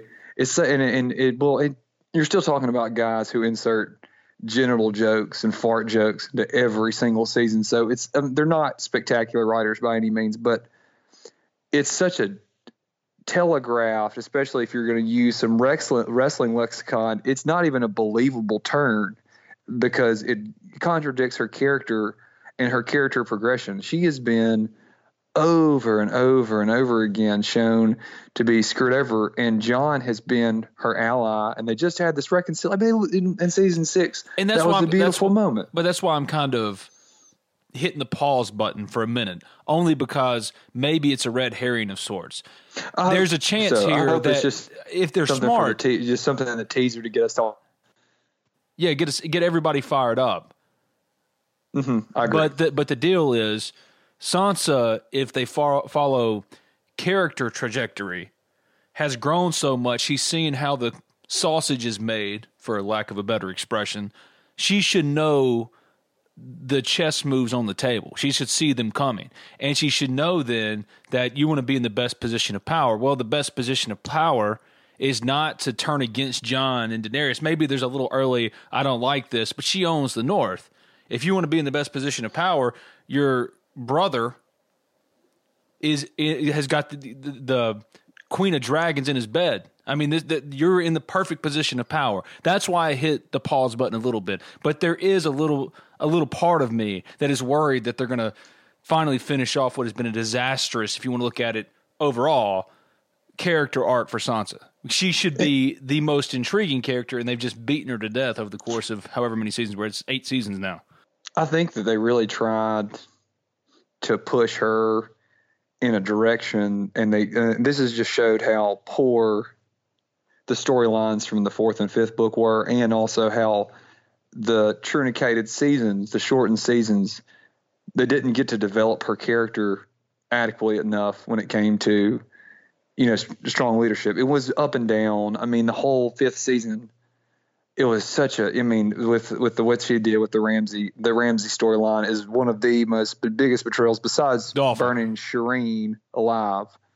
It's just it was poor. It's just it doesn't make her, a stronger character, and they really don't know how to write female characters. I mean, they've written Daenerys in a way where they make her boring, and uh, and and George is at fault there too. I mean, she's Well, that, that- now they got over- her. Now they got her leaning on a man when she was a strong, independent, fierce absolutely. woman, and now they got her leaning on a man. I hate it. Well, uh, that's I don't think that she's really leaning on a man. I just think that they've made Tyrion and Daenerys and Jon Snow the characters that we loved and cared about. They just kind of made them caricatures of themselves. Jon Snow has been able to rise above some of that, but Tyrion's not interesting anymore. That whole look of so there's obviously going to be tension between Daenerys, Jon Snow, and well, and you know this is another intriguing thing they could explore, but and we don't know because I'm not reading spoilers because why would I do that to myself? Or you, would you do? It? It's just not. It's pointless at this point.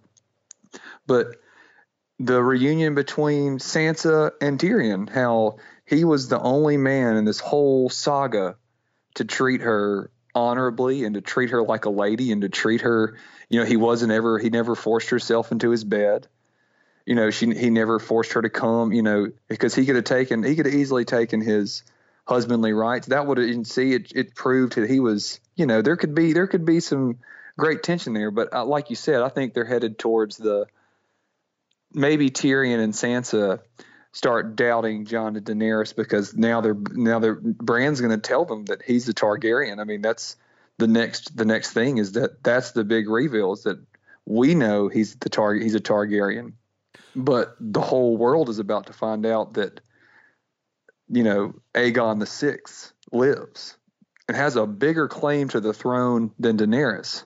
And if they try to make Sansa put a wedge in between, you know, it's just gonna it's it's gonna come fall flat. Yeah, Because it's- it's gonna ring very having the- hollow 'cause yes, she loves because her having having having those two threats, having Cersei in the south, who's the Mad Queen, and then having the Night King break the wall, diminishes the big political interfamily struggles that were intriguing in the earlier seasons. Now they do have some character background to fall back on because Sansa was always dismissive of Jon in the first two seasons. Absolutely, and but they already, but see, they already had that moment over the Yeah, beer. yeah. you know, so it was, so we've gotten those good character moments, and you can give us some, but to try to shoehorn in intrigue in the end game, just like they should with. I'm sorry to cross over nerddom here, but just like with the Avengers, you can't and start inserting drama and tension. That's what you know. You build up over a certain number of years the expectation, and they, you know, it's tough to deliver, especially with all this. Just the way the Avengers did, it's hard to connect all these disparate storylines into one big storyline. I just don't think that you know Dan and DB can get it over the finish line without you know trying to have some interpersonal struggles. I think it's just one of the you know, and George, you know, he he's lost control of it too. So it's it's a tough story to adapt. I'm not I'm I'm giving them some leeway here, but if they go that direction, the way that you we alluded to, it's just it, like you said, it just seems so lazy and so it just it, it's just low energy. I'm not going to enter the season though with um, a, a cynical point of view. I'm going to believe that, that that's more of, of throwing you off the scent than anything else. Maybe Yeah, until yeah, exactly. until I, you I'm, see not it. good, but it's just it's, it's just hard to. You've seen how they write. Yeah. You know, you you you called it immediately before the last season about the Arya Sansa drama, and you said you immediately said I'm going to hate it, and I think we all agreed that you know at the end of the season that it was but and you know it, gave, it just gave them something to do but it was it was mm-hmm, it was absolutely. worse than spinning wheels. It was terrible. It, it's it, the laziest form of writing for a television show and far be it for me to act like i'm an expert on on how to write television but it seems at least in my opinion that the laziest way to go is to create manufactured drama that isn't there. And yes. they had nothing to do they wanted to say okay we got Arya and sansa over here okay they're taken care of now let's go to the big stuff. They didn't w- weave them in in a way that would have made them interesting. So last last year in, in um, or year before last actually, Winterfell was the most boring place to go if Jon wasn't there. Mm-hmm. Littlefinger was disposable. I mean, that's the mo- one of the most interesting characters in the books, and most certainly in the early seasons of the television show. And yet, Littlefinger was cast aside as a bit player, and that sucks. And and that's why I can kind of see Tyrion taking on a similar role as Littlefinger, replacing him effectively as the Littlefinger to Sansa, as Littlefinger was to Sansa a year and a half ago that would just be a complete disservice to the character. But again, I'm not going to be cynical about it because there's so much to get to. We only have a limited amount of time here. So before we get to the questions, there are going to be some pretty incredible reunions. This is the final season. You know that Arya and Jon are going to finally see each other again. Is that your most anticipated reunion? It's mine, or is there another one out there that you look most forward to seeing? I, am looking forward to that inter, you know, that whole Winterfell group, that whole interaction because, like you said, they do have seven seasons of character backstory, six if you don't count, you know, the seventh season, which was a lot more action than people were used to. But you have all those moments, especially, you know, the the way Tyrion and Jon bonded immediately. You know, in the very first seasons, you got Sansa and Tyrion. You got Arya getting, you know, the the whole needle exchange and the way that Arya, and it, it's not so much pronounced in the show as it was in the books about how much Arya is like Jon Snow's mother, like Lyanna, and so that scene from the trailer where they're all in the crypts and you know she's still holding the flower from Robert and it's so how good. they're looking. It's and, and see that's the type of thing that needs to be tied. That needs to be tied up. I mean, you know, I, and so I agree. It's going to be it's going to be great seeing them together, and I hope they don't try to do understated because you know with the scene, uh, the meeting at Castle Black between Jon and R and Sansa, that was one of those that. Uh, that really resonated with people and it was a beautiful scene you know that they, they they do come through on big moments and i think that you're right that they're you know it just it's hard not to be cynical when they you know and just you know and george doesn't give them any help and it's so No. hard to stick the landing with a television show anyway. So many uh, of your most your most popular or your favorite show out there fail to stick that landing. And the worst example of that for me, or the greatest example of that, I guess is the better way to phrase it, is the Wonder Years for me. I'm not going to get into it, but that one didn't stick the landing for me. Or on the flip side of that, The Wire completely stuck it, and so did The Sopranos, but that's for another day. Um, which major character death do you think is coming first? Because my theory is Cersei's not going to last two episodes. I think she's the first one that's gone. It clears the deck of that, the threat of that, ties that up loosely, and then you can push forward to what is going to be the great battle with the White Walkers. I, I think that Cersei has to go first before you can get there. That's why I think she's gone. Of all the major characters, she's gone first. Uh, you know, I would agree with that. I just don't know. Lena Headey has been such a major part of their strategy when it came to pacing and and the way that episodes are structured and the way they have her set up that there's going to be some inter like the Jaime story, the her her the dynamic between her and Jaime because that's another one of the very the very first things that sets off the Lannister and Stark war is Bran being pushed from the tower. And that's another thing that hasn't been addressed. Another thing that Bran is holding on to. Bran is the one that can really drive the story in, in interesting directions. And uh, it's unfortunate they have such a, a poor actor um, playing Bran, but he he can be, you know, the driver of the mystical, you know, aspect and and the and the basically ex, be the exposition for this season. And uh, but with the deaths, I hope they don't do, you know, and just they kill somebody just to kill somebody. I hope they do it in a way that it, they earn the death. Does that make sense? Instead of like Barristan, who was just replaced because Tyrion, you know, Tyrion needed a spot or Varys needed a spot. I hope they don't just kill them just to clear the the deck from nine to ten main characters. You know, whittle them down to three or four just to do it, because that's not that's the audience is too invested in these characters now to to get quick deaths just to kill them. What do you think? There's going to be an early significant death though. Yes, I think so, uh, but I don't think it's going to be one of the Stark children. I think they're going to save if if one of the Starks die and one of the Targaryens die, it'll be one of those that they really, um, they really sell and and let and make worth our while. Really. Okay. Well, you brought up Bran, and that immediately takes us into the mailbag questions. That's been the theme of this Talk of Champions edition, and now we've got to enter that realm. And the night is dark and full of spoilers. Corey Clark asks, "What are the chances that Bran Stark and the Night King are actually the same person in different times at the same time?" Uh, that would uh, uh, that was one. That's one of the main things that I'm sure that was about to get brought up. If that's another way that they if they go towards, you know, time as this giant loop, and that Bran starts over as the Night King, it's another one of those just lazy writing, and it would cheapen the death. Why? One of the best, but because it cheapens the death of Hodor immediately.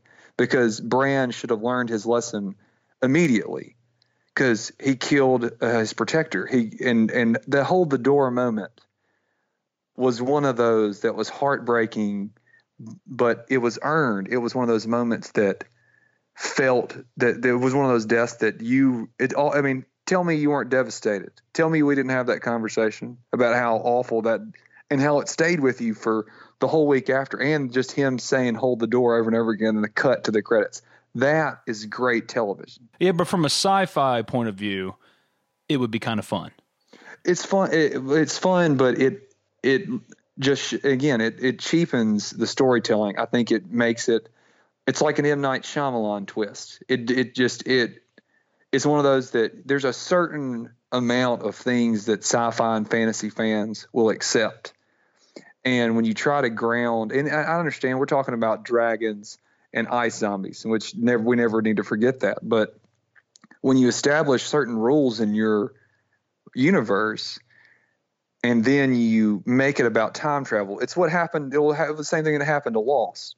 You start introducing time travel, and it, unless you're Back to the Future, it's very, very difficult to make that dramatic and to use that as a as a storytelling device. Look, I went just got done with a complete rewatch of Lost. We don't need to get into that. If I open that can of worms, exactly. I'll well, I mean, we, you uh, know, I understand, but you, you get I, you get where, you yeah. get where I'm going, right? Yeah. Is there any possibility though that it could happen just as far Absolutely. as you've read all the books?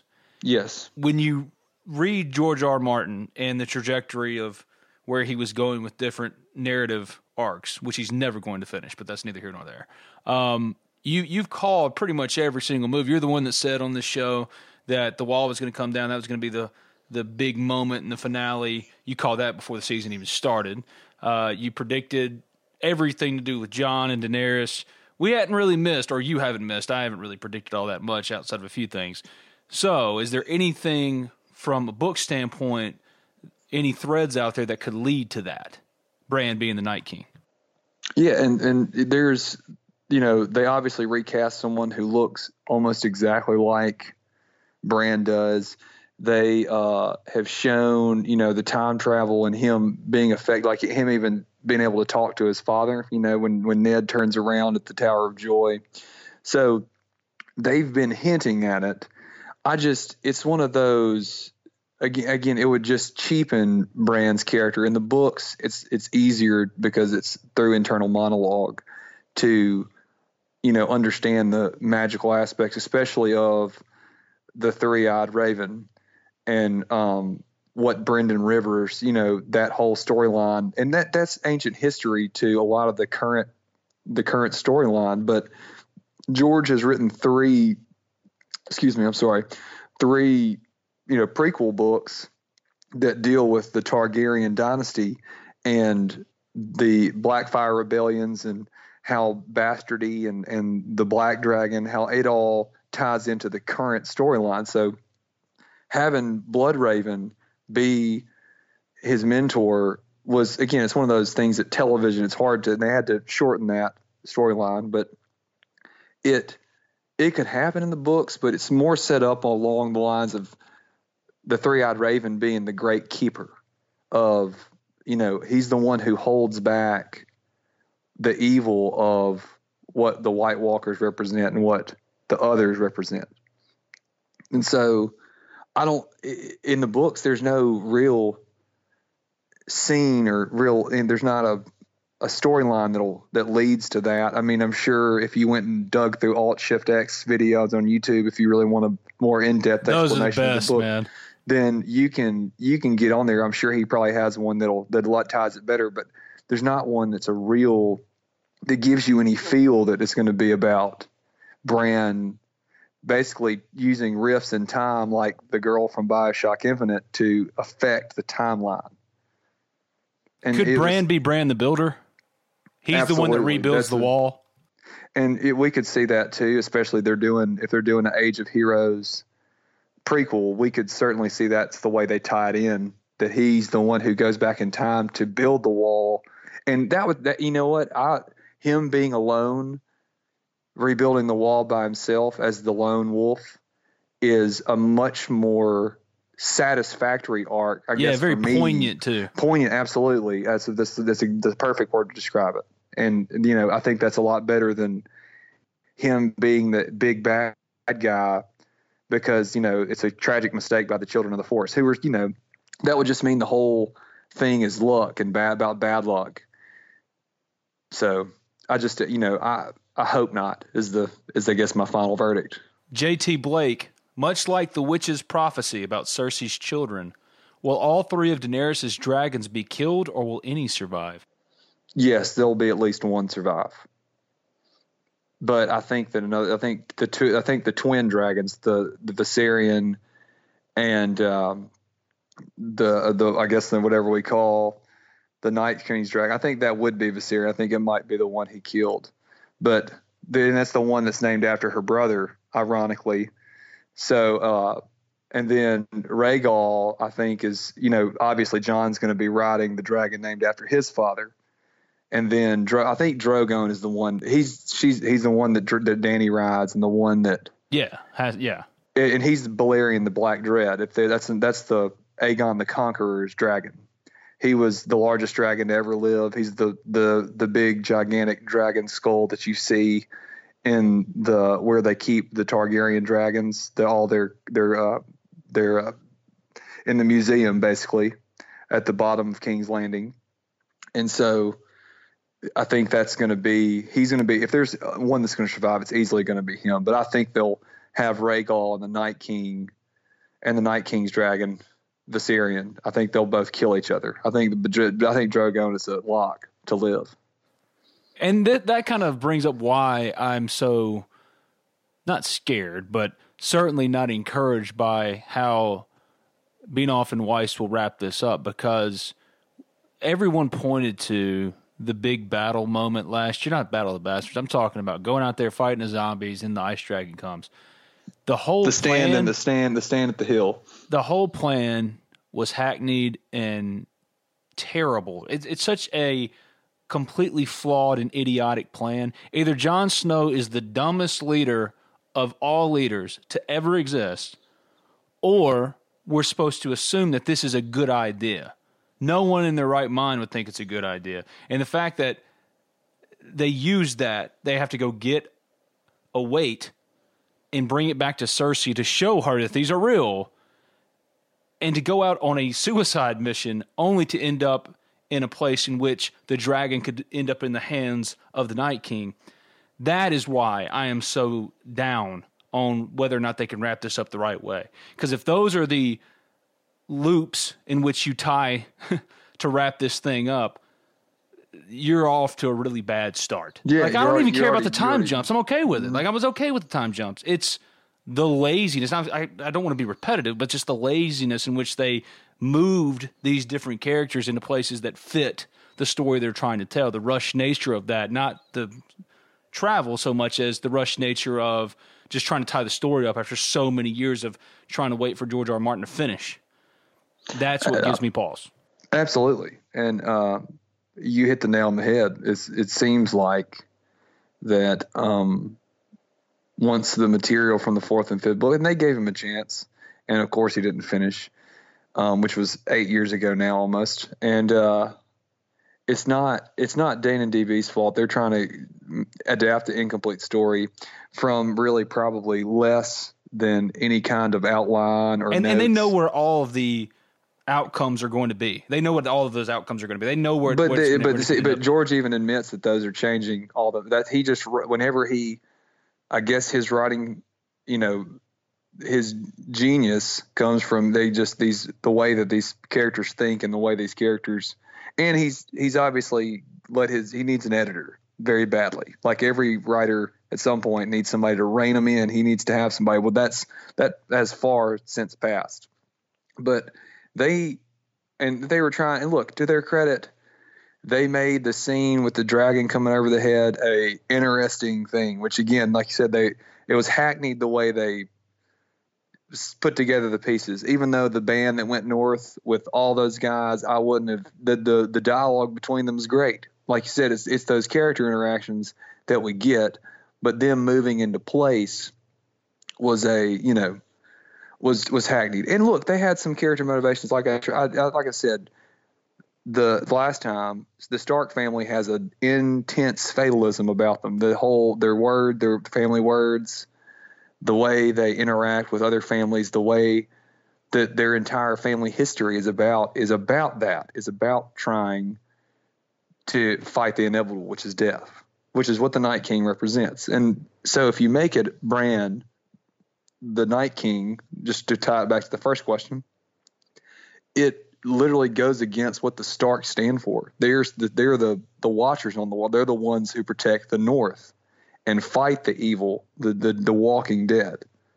And to make Bran that leader after the sacrifice of Ned, after his brothers. Yeah, that's his, what I was about to say. Like it would cheapen it's, even Ned's it, death. It just right? it just makes it just like you said it the it, most noble guy in the whole damn realm, mm-hmm. Ned Stark, the guy, the one, the one Yeah. honest person in the entire kingdom. that every fan of the show, there is no negative person toward Ned Stark.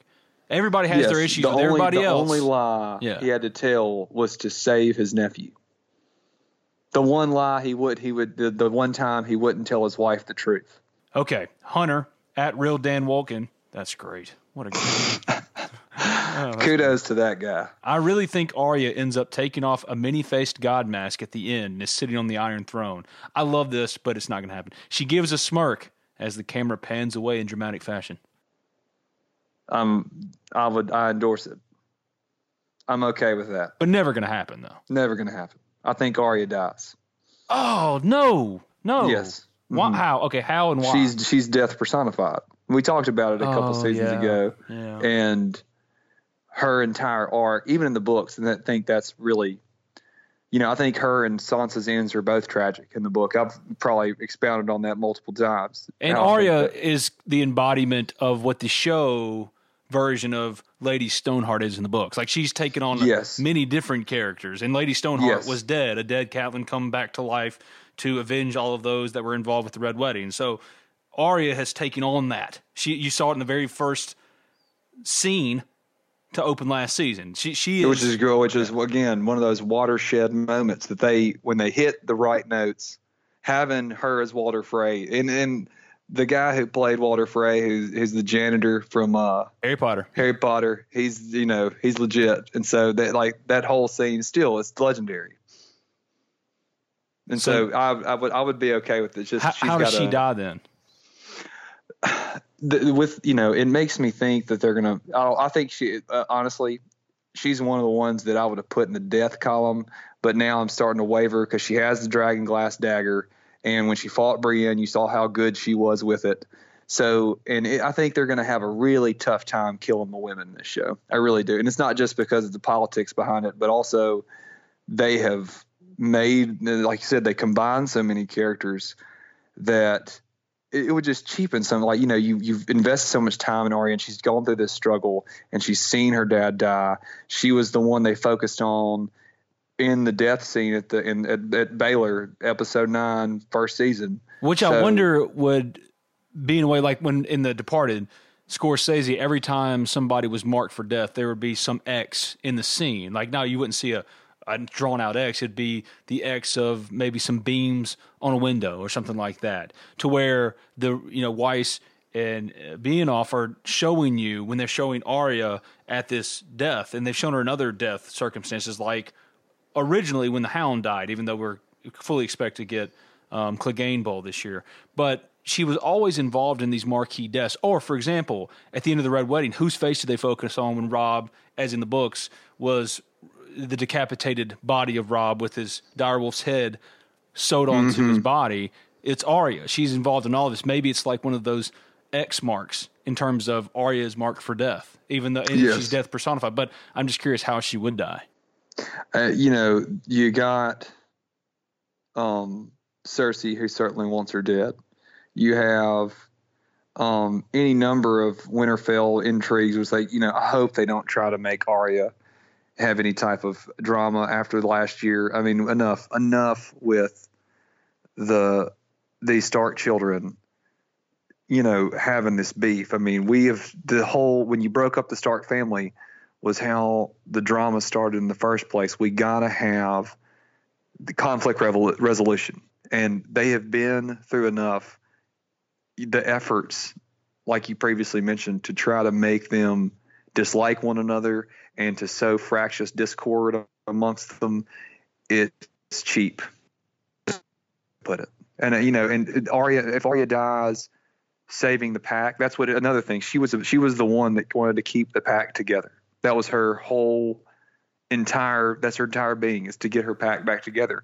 And Nymeria represents that yeah. in the books, yeah. especially. Because I I completely buy the theory out there, and that's why my original shock I forgot that my theory, as I talked about on this podcast two years ago almost, was that Arya is going to die and she's going to warg into Nymeria and she's going to have that sense of belonging for the remainder of her life that she just had been searching for over the course yes. of all these books. So yeah, Arya is going to die in some noble way, and then war if they warg her into Nymeria because they've totally d- done a disservice to these direwolves who are so important in the books. I've I've only read one and a half, two two books now. They're such a chore. You know me; I'm not a huge book reader. I get it. No, and they're, they're the writing style is it's tough. Um, so yeah, tough. it's very hard to get used to. But that would that would be a very satisfying, if bittersweet and tragic ending for Arya. She would still get that sense of belonging that she's so been searching for. Okay, Hunter Hunter Kinneberg, who do you want to be on the Iron Throne, and who do you think will actually be on the Iron Throne at the end of Game of Thrones? I want Daenerys on the Iron Throne, but I think this is just dust. this is Jon Snow's story, and that's why I think he's I destined to be there. Well, one of the two of them is going to bite the dust. They just, you know, they can't, they yeah, can't both survive. Right. No, no, no fairy tale endings. Um, I agree that Jon Snow is the Song of Ice and Fire. That's his whole, you know, that he is the fulfillment of many years of prophecy.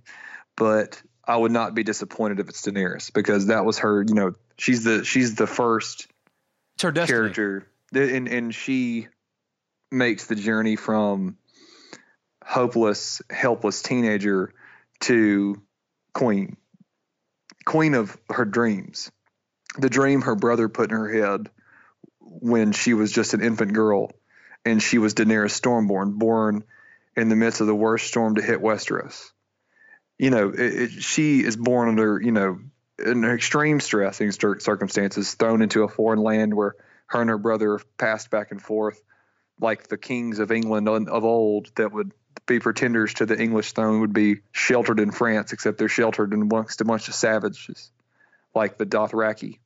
And she conquers them and she conquers most of Essos, defeats the slave trade only to die in, a, in the you know so tantalizingly close. That's a poetic ending. That's a that's an ending that I think would leave a lot of people dissatisfied. This, but the same with Jon Snow. You know, we just got the reveal that he's the the one with progenitor. He's he's he's the one with under Salic law would be the heir to the throne of the legitimate throne, her brother's her brother's son, and uh, I think that if I, I, just don't see a scenario where they kill one and leave the other alive. I think they either both die.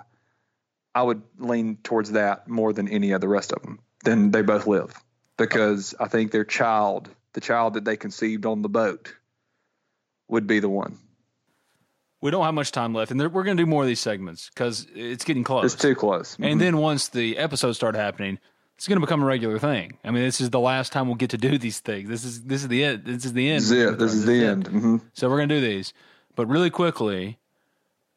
Early, early, early, way too early predictions for major developments, like you predicted the wall and the Jon reveal, all these different things, the Tower of Joy, whatever. Give me the three or four biggest reveals you think are coming or biggest developments. I think that Cersei somehow allies herself with the Night King to keep herself alive. That's the big one I think they'll try to keep under their belt, which is how I think the whole political intrigue at Winterfell happens. Um, how does she do that though? I don't know. I, I don't know. I, I didn't see how they would get to you know, a, a really cool thing would be like for her to be intercepted going uh, t- to meet the troops, battle guys she bringing over from the uh, where's she bringing them from? The, the the the Golden Company. Yeah, the Golden Company. Are they from Meereen or where, where, are they from? No, the Golden Company is a sellsword company. They were yeah, I knew they were sellswords. Again, I'm I'm a little gray. It's all right. Yeah, but they they, they were founded by another one of the great bastards of Aegon the Fourth, and he was called Bittersteel, and he was the direct rival of Bloodraven, who became the three-eyed Raven, three-eyed Crow, and he founded the Golden Company as they are the one company who doesn't break their contracts. And in the books, they're headed over. They're already in Essos, especially in the preview chapters for the sixth of the uh, it's never Dream of Spring, which is and uh, a, a Winds of Winter, which are never coming. But if we get to Winds of Winter, one of them is the House of Martell, which is still alive in the books. Oh, that's good. The daughter, the daughter is going to meet Aegon, who has landed at Storm's End, which is where the the seat of House Baratheon. And so he's the Golden Company breaks the only contract they've ever broke with the with Volantis, who is so afraid of Daenerys invading them that they break contract and they sail for Westeros and they land. They land the invasion force. And so Cersei in the books is going to be surrounded when she ends up taking over, which I fully believe she will in the books too. She'll get to be the queen, but the uh, but I think and I think they're going to be the her test. I think that somehow they'll get her and that army north faster. I think we'll have most of the action take place in the north because just there's too much. There's too much happening. The Night King is the nuclear bomb. He's the the final answer he's the big bad guy.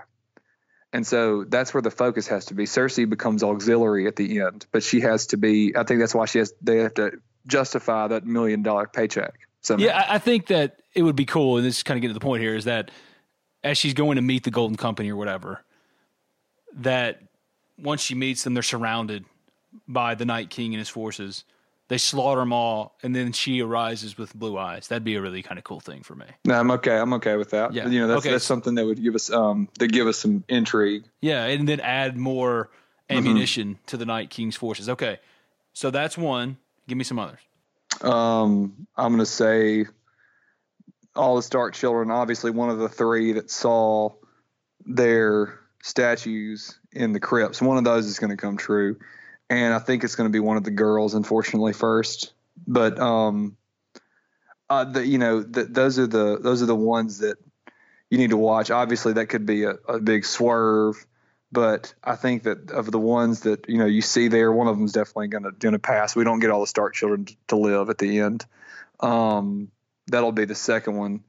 The third one is, uh, I, you know, the last two really are the one. I, the, this, uh, we're in new territory they've gone so far past where they've caught up completely to all the almost all the theories where this really is where they could get creative with some of the stuff. But I, you know I'm I'm looking forward to not knowing. I'm looking forward to not being able to tell you hey I already we already anticipated this and we were able to see you know the, what their idea what ideas they had to surprise us. And but I did this story was always going to be about the dragons and fighting the Night King. And the political intrigue in the South and the fallout from the rest of the things in the South is largely irrelevant to me, and I'm, I'm sure to you at the end of the day because you know it it doesn't it doesn't make it doesn't make us excited. We've already seen the the the uh, crown change hands so many times. We've seen Cersei and then you know the Lannisters assert these are their control. They have to get he she has to get her comeuppance too. She's blown up the church. She's you know slept with everybody in the kingdom to save her own soul. She militarized the Catholic Church, for lack of better analogy. She did all, and she bankrupted the king, the kingdom. Um, she killed her daughter-in-law, and with the second most powerful family that has the second largest army in the whole entire kingdom, or the largest army now after all the wars. Um, her best generals are dead, eaten by dragons, and you have a hundred thousand Dothraki, and then I just don't see how she, you know, that's why I think that her, the big twist will be her somehow linking up with the Night King because that's the only way she stays alive is she's so desperate that she would stay with him. All right, we got to go. That's enough right. for one segment of the night is dark and full of spoilers. Cool, I said like 20 minutes, then we like 40. There's a lot to cover. Again. I have mm-hmm. a feeling that a few of the surprises that we're going to get here you and I are going to get on this horn, if you will, and be really pissed off. There'll be somebody. There'll be something that they do that's this. As long as the Hound wins Clegane Bowl, I'm good. I think that that's a pretty safe bet. Yeah, I'm. Ex- I mean, I'm excited to see how they use some of these auxiliary characters, like you said, the Hound, and um, and how they resolve. You know, Greg, Qyburn. You know, he's an extremely interesting character who's, you know, hate the way he's portrayed he's, the show and in the books, he, but in, in the, books are also they give you a better idea of how what his necromancy is like, and necromancy plays a huge part in the books as well. So I hope that we can get if he can. That's what I. He's I more he's complicated gonna, than mad scientist guy, you know. I agree, and I think that they're going to be able. Uh, the, with the show, they have to telegraph it. You're, you're working with the television audience, just like with the Avengers having to telegraph the snap because you can't spring that on a bunch I, of people. I will not stand idly by and let you shit over Infinity. I didn't. I'm not. I'm not. Okay. I'm not. I'm just saying you have to. You have to with the with the television audience. You have to, and with the movie audience, it's different than with the book audience, which you have little details that you can intersperse throughout multiple levels of storytelling. You have to be. You have to show them. It's hard to show subtlety in the movies and make twists because if you know if you don't the audience doesn't believe it if the audience doesn't accept it like M. Night Shyamalan's twist, then you end up like Lost, chasing your own tail, and you end up with a bunch of unfulfilled storylines and an unfulfilled fan base to the point where you know it ruins a guy's career almost uh, who who quits social media because he can't handle the criticism of not being able to wrap stuff up in a satisfactory. And then he just like Damon Lindelof is who I'm talking about, one of the writers lost since we're on it. But you know, that's for another podcast. It's just they need to keep it high and tight. And so throwing a bunch of extra, you know, stuff in there is just going to jumble. Like you said, it's not going to it's not going to be worth it. It's not going to they're not going to earn it. He's Maester Daniel. I'm whatever I'm called. Thanks, man. We'll talk again. All right. Bye.